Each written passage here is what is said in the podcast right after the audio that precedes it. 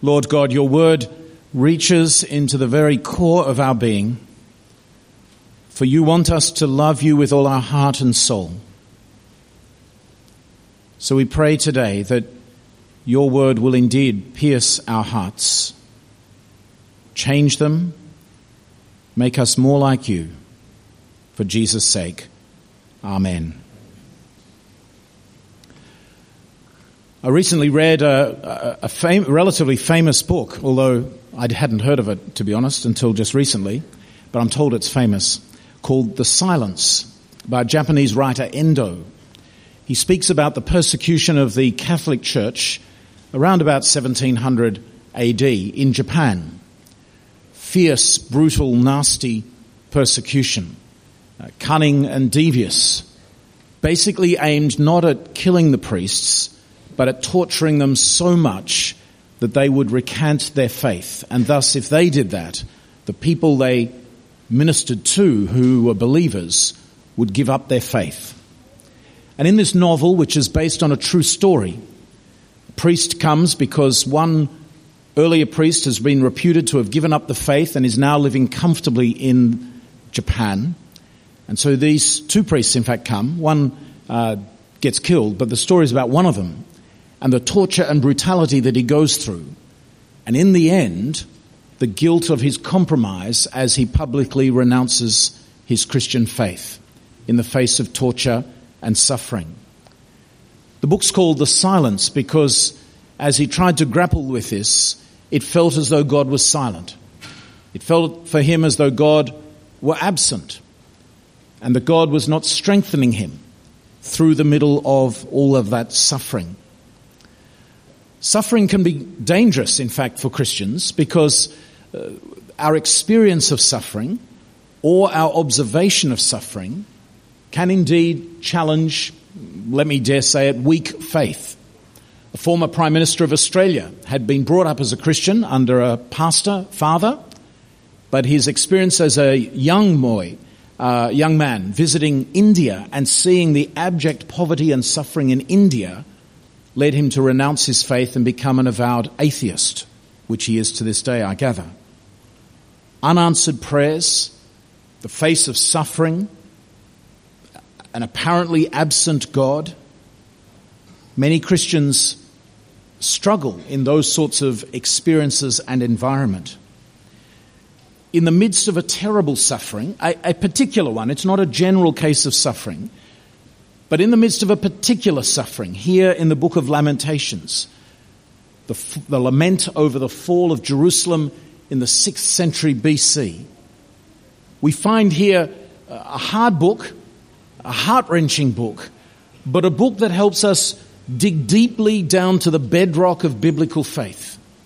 In the midst of an extreme turmoil, anguish, and distress, we are being brought right down to the very core of our faith, at least in Old Testament terms. And that's a good exercise even for us. It is good for us to plumb the depths of the sorrow that's expressed here so that we find a firm bedrock on which to stand in the midst of the turmoil that we might face, which in some ways is unlikely to be as significant as the turmoil that the writer of this book ever faced. It's hard work, this book. It's a bit exhausting, let, let me say. Every word, every sentence is, is quite emotional. It's not a book that you can read fast, actually. It's a book that we should read slowly, deliberately, maybe in our own devotions out loud to slow us down. It's a book that demands us to reflect on the images that keep getting tossed at us verse by verse by verse. This book raises questions for us. Is our faith deep enough to find a solid ground when we are surrounded by the river of sorrow in our life? Is our trust in God firm enough to rest on the deep truths of God in Scripture? Even if the circumstances around us seem to challenge that. Well, this chapter is the heart of the book. As you may have noticed, 66 verses. The last two weeks, 22 verses. I preached for about 40 minutes on 22 verses. You can do your mathematics. However, let me assure you that this chapter is no longer than the previous two. In the previous two chapters, each verse had three lines. In this case, each verse has one line. But like what we've seen in the first two uh, chapters, uh, it's tightly written. 22 is the number of letters of the Hebrew alphabet. And even though this person is, a, uh, is pouring out grief, it's clearly thoughtfully put together, carefully put together, as though it's giving voice to grief, but at the same time trying to lead those grieving the fall of Jerusalem into the bedrock of biblical faith. And we come, in fact, to the very center point of this book today. The book almost is unrelenting grief and sorrow and anguish and turmoil, gut wrenching pictures being thrown at us like we see on our television news screens. But at the heart of the book comes a sort of beacon that stands out on the surface. It seems to stand out unusually. And yet, in many ways, it's carefully placed right at the center because this is the center of our faith. But before we get to that, a little bit more grief to experience. I'm sure we're very familiar with Psalm 23. The Lord is my shepherd, therefore I lack nothing. He leads me in straight paths to green pastures. My cup will overflow. All those sorts of wonderfully reassuring and comforting ideas. As this chapter opens, a new poem, a new lament, the third one of the book, the writer almost seems to provide what we could say is a, is a parody of the 23rd Psalm. It's not, it's not quite direct enough to be sure about that, but there are so many connections with Psalm 23 in the opening verses, and yet they are perverse connections. They're the opposite of what we might expect. So in verse 1, I am the man who has seen affliction under the rod of his wrath. But in Psalm 23, the Good Shepherd's rod guides and leads us. Here it's a rod of wrath. Then in verse 2, He has driven and brought me into darkness without light. Not to green pastures, but He's led me to darkness. In verse 3, surely against me He turns His hand. And yet Psalm 23 speaks about the Good Shepherd being with me through the valley of the shadow of death. Instead of providing food as the good shepherd does, the Lord the shepherd, he has made my flesh and my skin waste away. He's broken my bones. That is a picture of famine, no food. The opposite of what the Psalm 23 might say. In verse 5, we would expect the good shepherd or the Lord to protect. But here, the, he has besieged and enveloped me. That is, instead of protecting, he, he in fact has enveloped or besieged by way of an attack rather than a defense and besieged me with bitterness and tribulation. In verse 6, He's made me dwell not in the house of the Lord forever, He's made me dwell in darkness like the dead of long ago. He's walled me about so that I cannot escape. He has made my chains heavy. Normally, you'd expect a, a shepherd to provide a wall of protection from an enemy, but here it's a wall of prison, not a wall of protection. And though I call and cry for help, he shuts out my prayer. Why bother praying? There is silence like the Japanese priest experienced. Silence. He has blocked my ways with blocks of stone. He has made my paths crooked, not straight, not to green pastures, but made them crooked. And instead of guarding against predators, as a shepherd would guard against wolves, for example, he himself is a bear lying in wait for me. He's a lion in hiding. It's not just that this one opens the gate for the bears and the lions, He himself is a bear and a lion. He turned aside my steps and tore me to pieces. He has made me desolate. Instead of being a friend, he is a foe. So he has bent his bow and set me as a target for his arrow.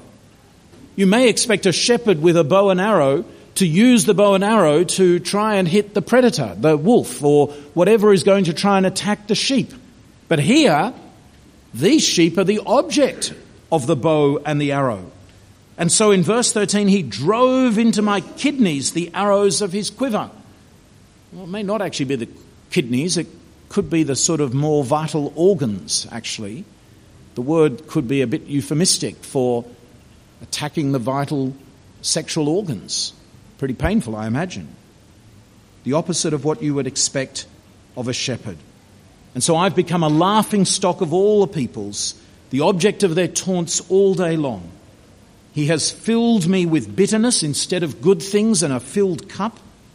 He's filled me with bitterness and he's sated me, not in the house of the Lord, with good things in the face of my enemies, but he's filled me or sated me with wormwood, bitter, almost poisonous wormwood.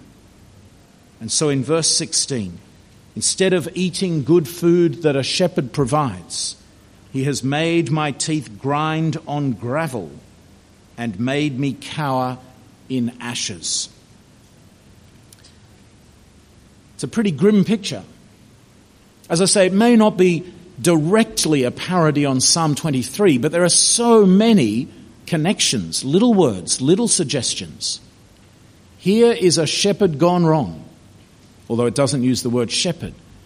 But the bear and the lion, that imagery of protection and feeding, is all shepherd like imagery. And we know from Jeremiah, traditionally regarded as the author of this lamentation, we know from the prophet Jeremiah that in the, one of the causes of the fall of Jerusalem were that the shepherds of God's people, the prophets, the priests, and the kings, had failed abysmally to guard, protect, and feed God's people in ways of truth. And so they'd led them to idolatry, false teaching, and immorality over the centuries. And Jeremiah uh, accuses, rightly accuses, those false shepherds. So here, here it almost looks as though that this, this one, this person being described here, is like a false shepherd. Notice that the name of the person is not mentioned in those verses I read. He, I am the man who's seen affliction under the rod of his wrath. Who is his? It doesn't say. We know it's the Lord. That becomes clear only a bit later on. Verse 18. It's the Lord who's done this. It's the Lord who's acting like a false shepherd. That's what seems to be apparent on the surface. It's a, a shocking imagery. I think it's meant to be shocking. It's meant to shock these sufferers and grievers to see the truth of why their suffering has occurred. That it's because of their sin. And it does shock to see that God has acted in such a way. The writer sums up his despair in verse 17 My soul is bereft of peace. No peace at all no peace at all. I have forgotten what happiness is. So overwhelming has been the experience of this suffering that happiness is just a, a distant, hazy memory. And so I say in verse 18, My endurance has perished, and so has my hope from the Lord. The first time the Lord's mentioned by name, by using the word he all the way through, some suggest that it's like the language of a broken relationship. You know, when a broken relationship occurs, a, a husband leaves the, the wife, and so they, how do they address the other person to their children? When my father left my mother, he'd say, Your mother. He would never name my mother by name. Your mother. not his former wife. So it's a broken relationship. He, he, he, instead of Yahweh, instead of the name of God, instead of saying my people, the slight distance that's being created here by the pronouns is, is a way of showing a, a fractured relationship, it seems.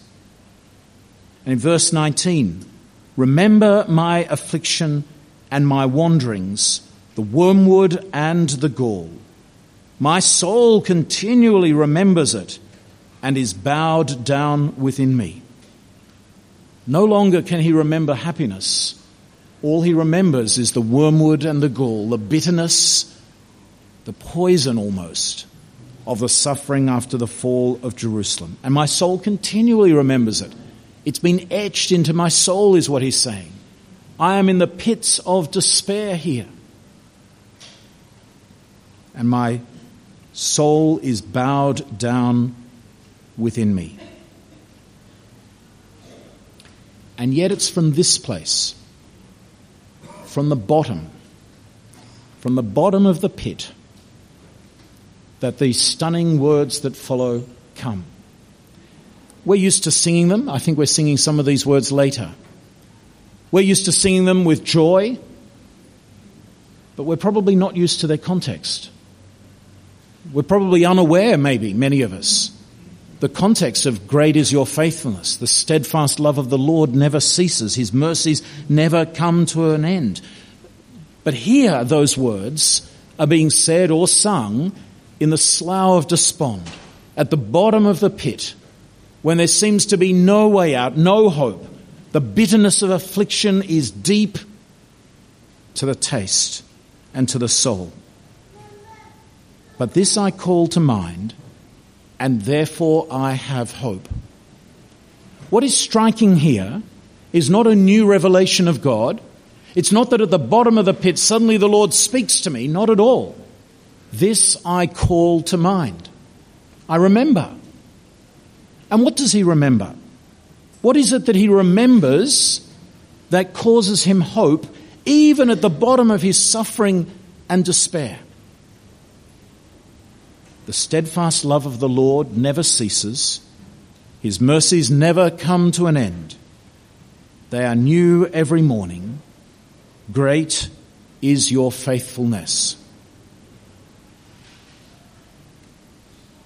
In the turmoil of his despair, something triggers in his memory words of faith.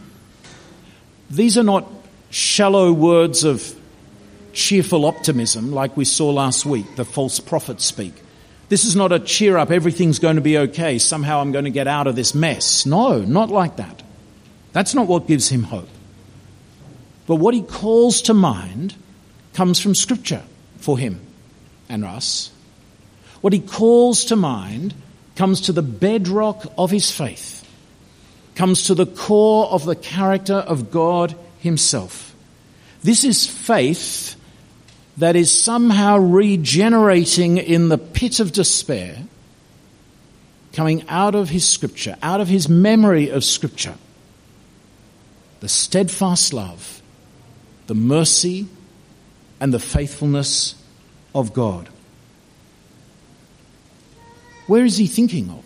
What's come to his mind? Well, in a very significant uh, verse, a verse that's perhaps even quoted the most of any other verse in the Old Testament quoted within the Old Testament. I'm not quite sure about that, but it, it's a fair guess, I suspect.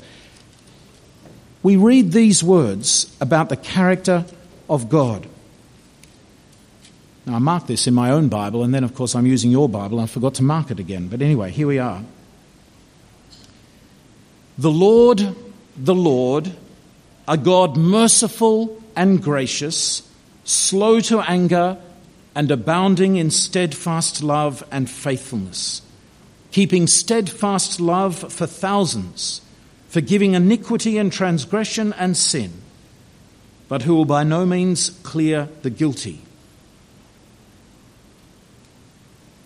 Those famous words do not come out of context in his mind, I guess. As so often in the Bible, when a Bible verse is alluded to or quoted, the context of that verse is assumed. Those words were spoken about the character of God when? After the sin of the golden calf. After the punishment on some Israelites for the sin of the golden calf.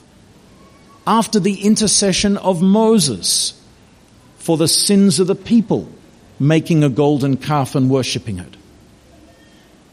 At a time of sin, idolatry, the worst sin, at a time of God's punishment, at a time where the promises of God are significantly under threat, and God said to Moses, I'm going to blot out all this people and start again with you, the end result was that great verse from Exodus 34.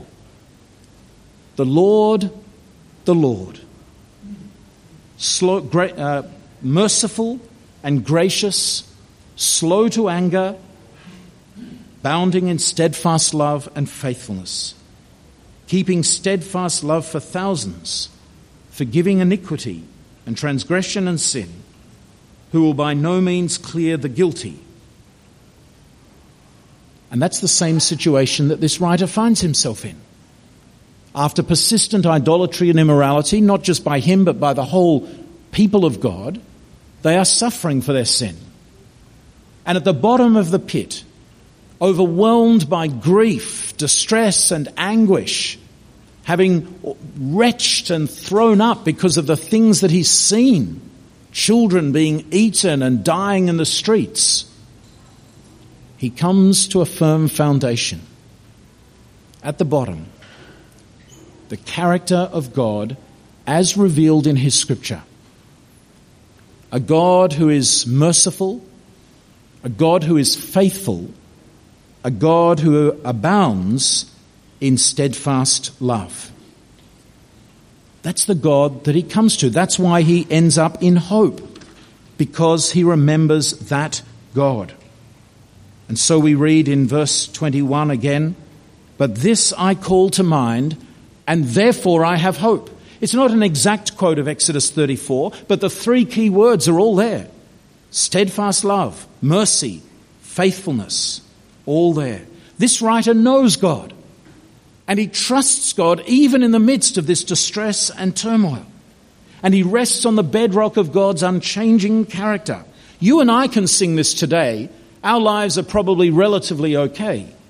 But could we sing these words at the bottom of the pit? Could we sing the steadfast love of the Lord never ceases when we are standing in the ruins of smouldering Jerusalem with dead babies' bodies lying in the street around us? Former Prime Minister of Australia couldn't do that.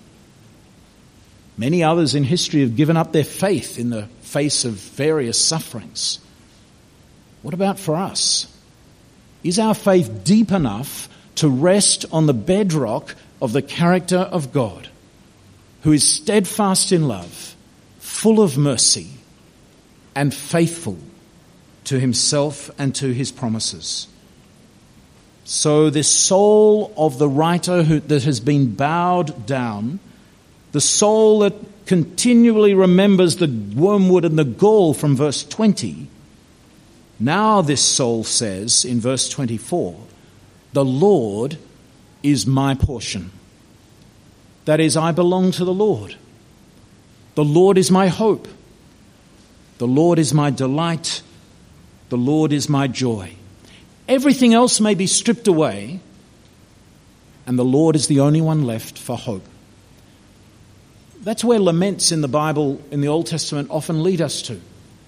Often what happens is things are taken away, sometimes good, sometimes bad, sometimes situations are terrible. And what it leaves us in is a place where there's only one place to turn, and that's God.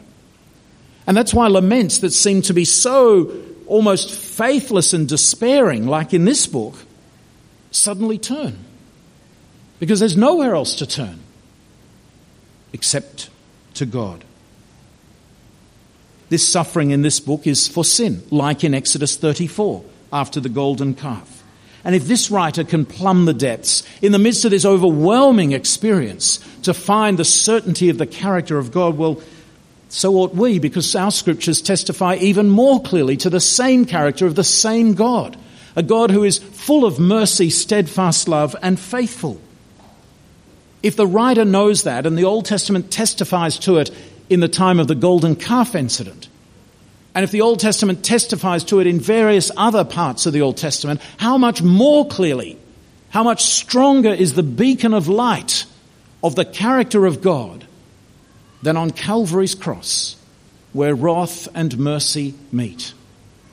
For there we see, above all else in history, where God's steadfast love, abundant mercy, and faithfulness are on clearest display. As a result, the writer waits in hope. Verse 25, the uh, therefore I will hope in him at the end of verse 24. The Lord is good to those who wait for him, to the soul who seeks him. So it's good that one should wait quietly for the salvation of the Lord.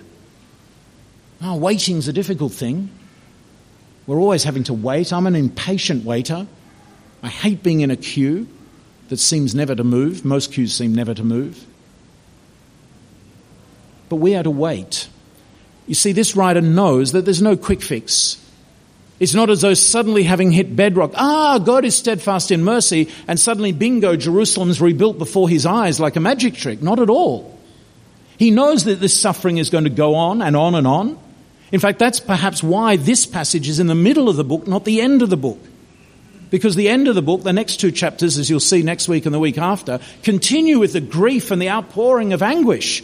Because that's what grief is like. It comes and goes. And it's not going to end quickly. And yet, all through it, at the bedrock, is the steadfast love, mercy, and faithfulness of God. And yes, God is good.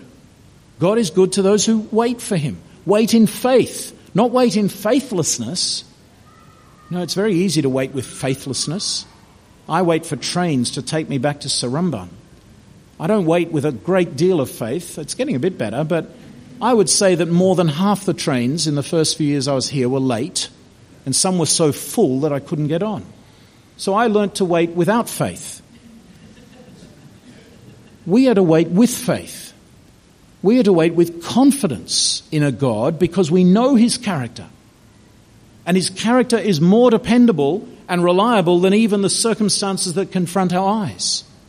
So often you see we're persuaded by the things in front of us as though, how can God be here? And we talk, turn away from God. But the scriptures keep testifying to us so that we will wait and wait with hope, not wishful thinking, but with certain, sure hope. That's part of suffering. This waiting is a suffering waiting. He's in the middle of suffering. His waiting will be while the suffering continues. See, Christianity has a very different view of suffering than Buddhism. Suffering for us can actually be a good thing, punitive, disciplinary, training us so that we change to be more like God Himself. And so, this centerpiece of the third chapter, the middle chapter of the whole book, continues in verse 27. It is good for a man that he bear the yoke in his youth. That is, it seems a yoke of suffering. That is, when a youth, a young person learns to suffer, their faith will be resilient and strong for their life ahead.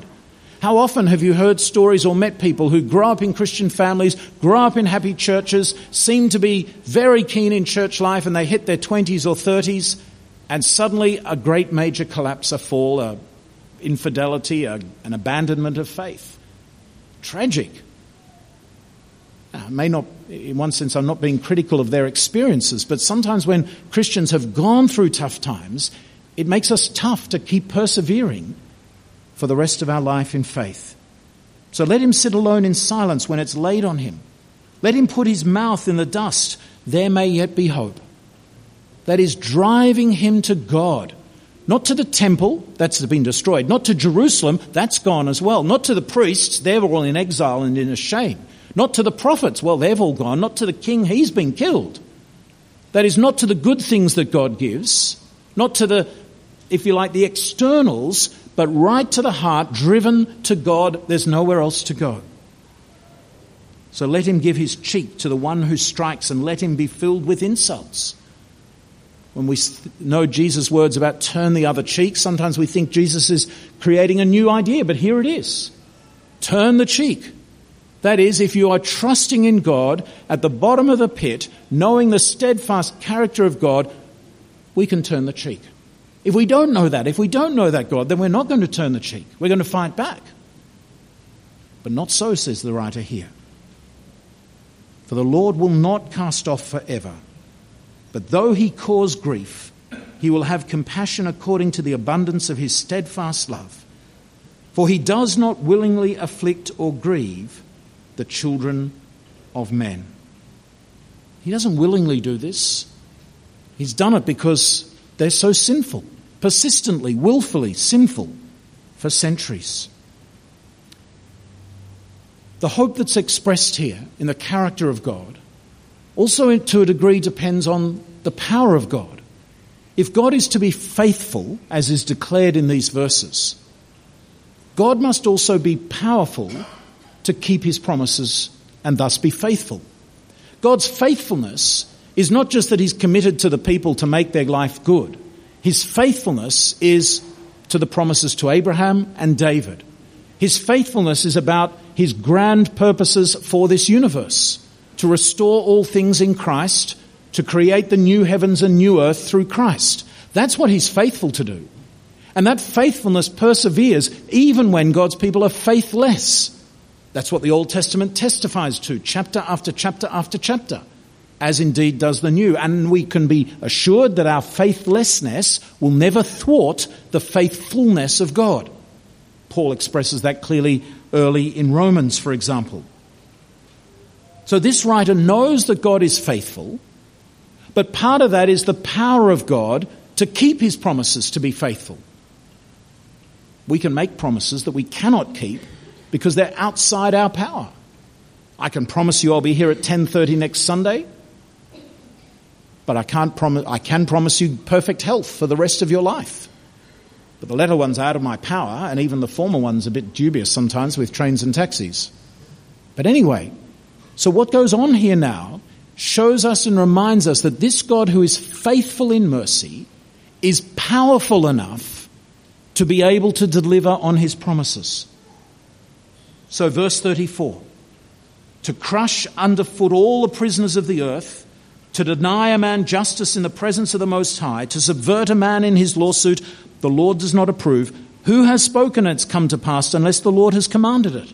That is, God is sovereign. Everything that happens is under his sovereign word. Is it not from the mouth of the Most High that good and bad come? Wow, that's a challenge to some of our thinking, isn't it? That bad might come or evil might come from God. Evil, at least in human perception, like the destruction of Jerusalem.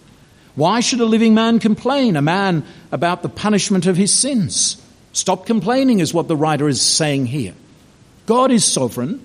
All of this comes from the hand of God.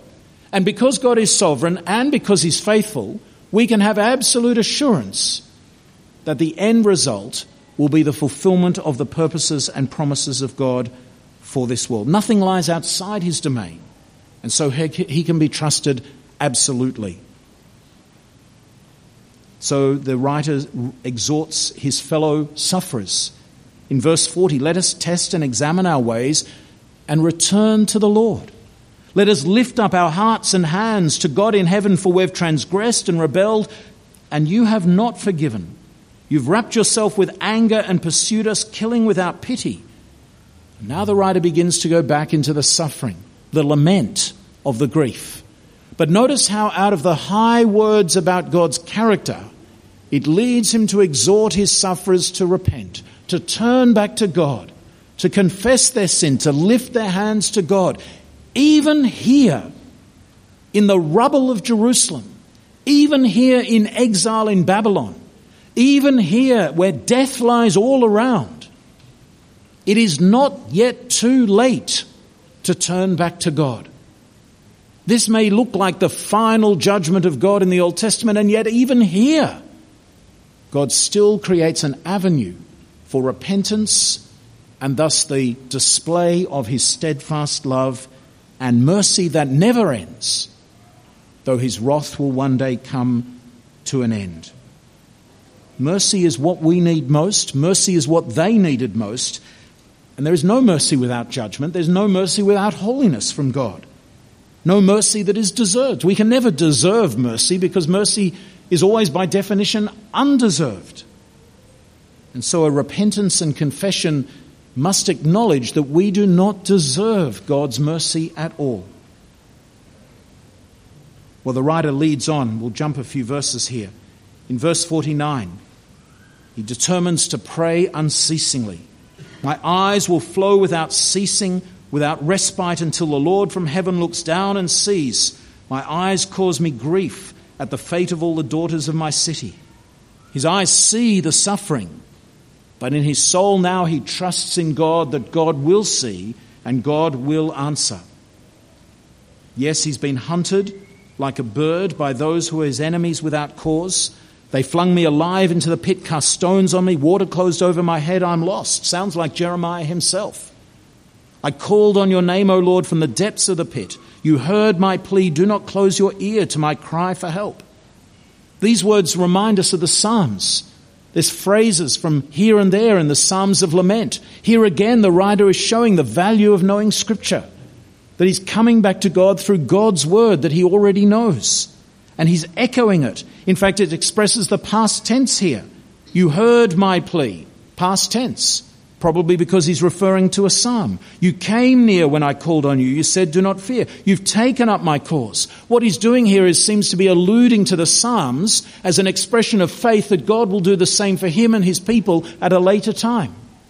While he now waits in hope for that time to come. You've taken up my cause, O Lord. You have redeemed my life. That's his hope. And he's pledged himself to keep on persistently praying while he waits. You see, waiting for the Lord in hope is not about putting your feet up and drinking endless cups of tea. Nice though that might be. Waiting in hope means praying. Praying, trusting. Praying full of faith. Praying knowing that God in God's time, because of His mercy, because of His steadfast love and His faithfulness, and because God is all sovereign, He will answer our prayers. His way, His time. We wait in hope, praying is what he's illustrating here for us. But one final theme at the end of this chapter. In verse 59, he says, You have seen the wrong to me, O Lord. Judge my cause. He doesn't mean that the attack on Jerusalem in itself was wrong, but more here that those who did it are pagans. They are idolaters and they are immoral. What about justice for them? Vengeance against them. So in verse 60, you've seen all their vengeance, all their plots against me. You've heard their taunts, O Lord, all their plots against me. The lips and thoughts of my assailants are against me all the day long. Behold their sitting and their rising. I am the object of their taunts. But you will repay them, O Lord, according to the work of their hands. You'll give them dullness of heart. Your curse will be on them. You will pursue them in anger and destroy them for under your heavens, O Lord. The chapter closes with faith, trusting in God's sovereignty, steadfast love, mercy, and faithfulness. That therefore, even those he's used to bring down Jerusalem, they themselves will be under the judgment of God in due course. For God is judge of all, God is sovereign over all, and God abounds in steadfast love and mercy and faithfulness. Lamentations, as we saw two weeks ago, warns us not to be persistent in our sin, not to keep flirting with our sin. The graphic pictures of suffering here are meant to shock us out of wrong lifestyles in our own lives. Sinners, we cannot complain if we suffer for our sin, as they did in this book. The suffering of punishment is what we're due. Death is the wages of sin. We don't deserve God's mercy. We cannot presume upon the mercy of God. But we can wait in hope, praying, repentant, confessing our sin knowing that God, who is full of steadfast love, mercy, and faithfulness, will hear us and answer us And if this writer could have such bedrock confidence in God's character, how much more can we? Because Christ has died for us, where wrath and mercy meet. The steadfast love of the Lord never ceases. His mercies never come to an end. They are new every morning. Great is your faithfulness. Amen.